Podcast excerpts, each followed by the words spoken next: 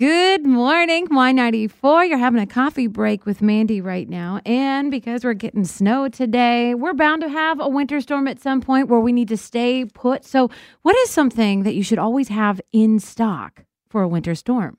This is what my coworkers think. TP. I mean, you- T- TP is huge. I mean, like, I don't want to be stuck in a situation like that. I mean, there's snow, but that's just a no-no. Like, There's laundry over there. yeah, yeah, yuck. Dog food. I don't want the dog to freeze to death. I can fend for myself, but the dog can't. And worst case, I can eat the dog. I'm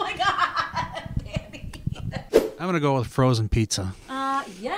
Young Jordan, someone who doesn't. I don't know if you prepare for the future, so. Um, let's do ramen noodles. Yeah. Gotta have ramen noodles just in case. You never know. nice and warm thing. Oh, Uh huh. and liquor? Liquor. There you go. I always think that uh, I got to have a lot of potato chips and beer.